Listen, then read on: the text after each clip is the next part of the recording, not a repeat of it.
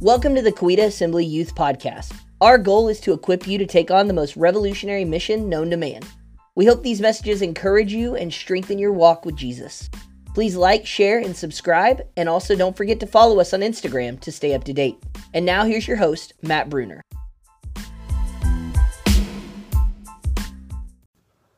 Hey, if you're watching this video, this message is for you. It doesn't matter if you've been a Christian your entire life or if you've never stepped foot into a church before, this message is for you.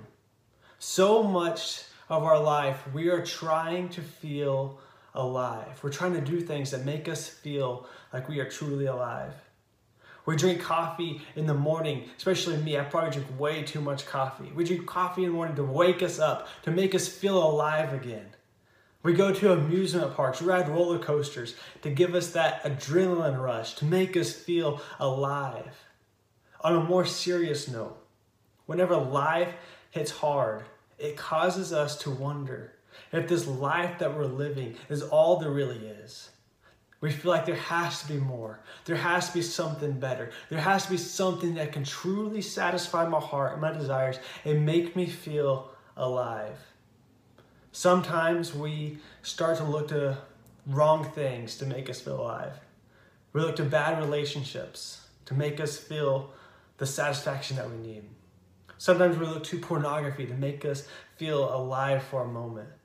Sometimes we look to drugs and alcohol to give us that escape from whatever pain, whatever anxiety and depression that we're feeling today. We try to look for things to give us that escape, to take the edge off, to make us feel alive. But in the end, we all know the caffeine fades, the adrenaline rush, it wears off, and everything we try to do to feel alive, it never satisfies. It never accomplishes its goal.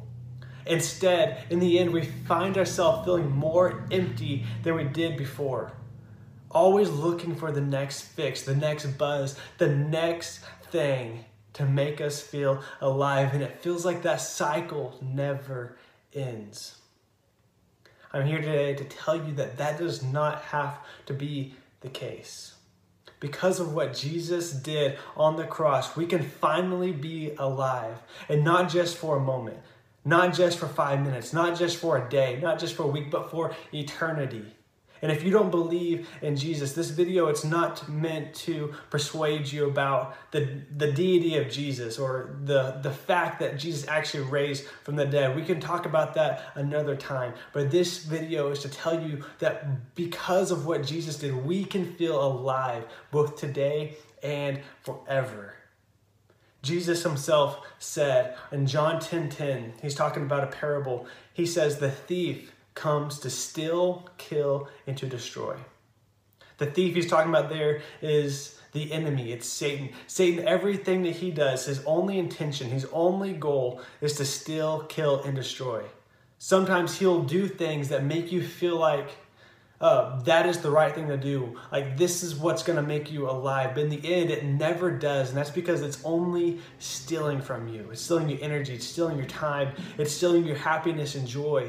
And it's only going to kill you, and it's only going to destroy, because that's all Satan's goals. Jesus continues in that verse. He says, the thief's purpose is to steal, kill, and destroy.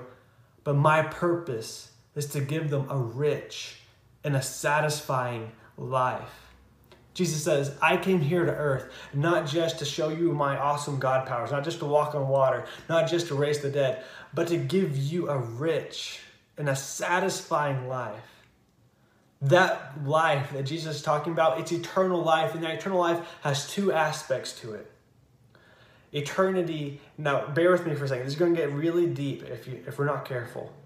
Eternity is both eternal in its length, meaning that eternity, it goes on forever and ever and ever. And if you try to think about how long eternity is, your brain will start to hurt. But at the same time, eternity is just as deep as it is long.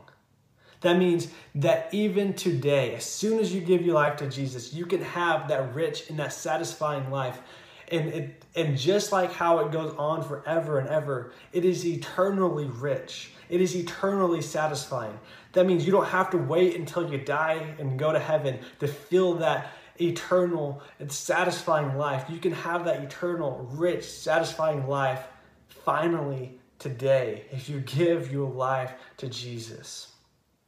The Apostle Paul, he writes in Romans chapter 8, verse 10 and 11, he says, "In Christ lives in you." So whenever you give your life to God, whenever you believe in Jesus, it says Jesus, he lives in you. He says, so even though your body will die because of sin, which that's just the natural consequences of sin, even though your body will die, your spirit, the person who you really are on the inside, your spirit, or the spirit gives you life because you have been made right with God.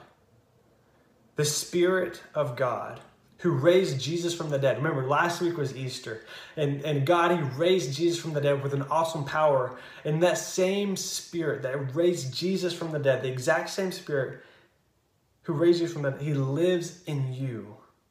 And so just as God raised Jesus Christ from the dead, he will give life to your mortal bodies by this same Spirit living in you. So the same Spirit that raised Jesus from the dead, who resurrected him from the grave, is the same Spirit who will live in you as soon as you give your life to Jesus. And he will raise you not just to life after you die, but he will give you meaning and satisfaction and purpose and hope right now if you choose to give your life to God. I know I experienced that firsthand.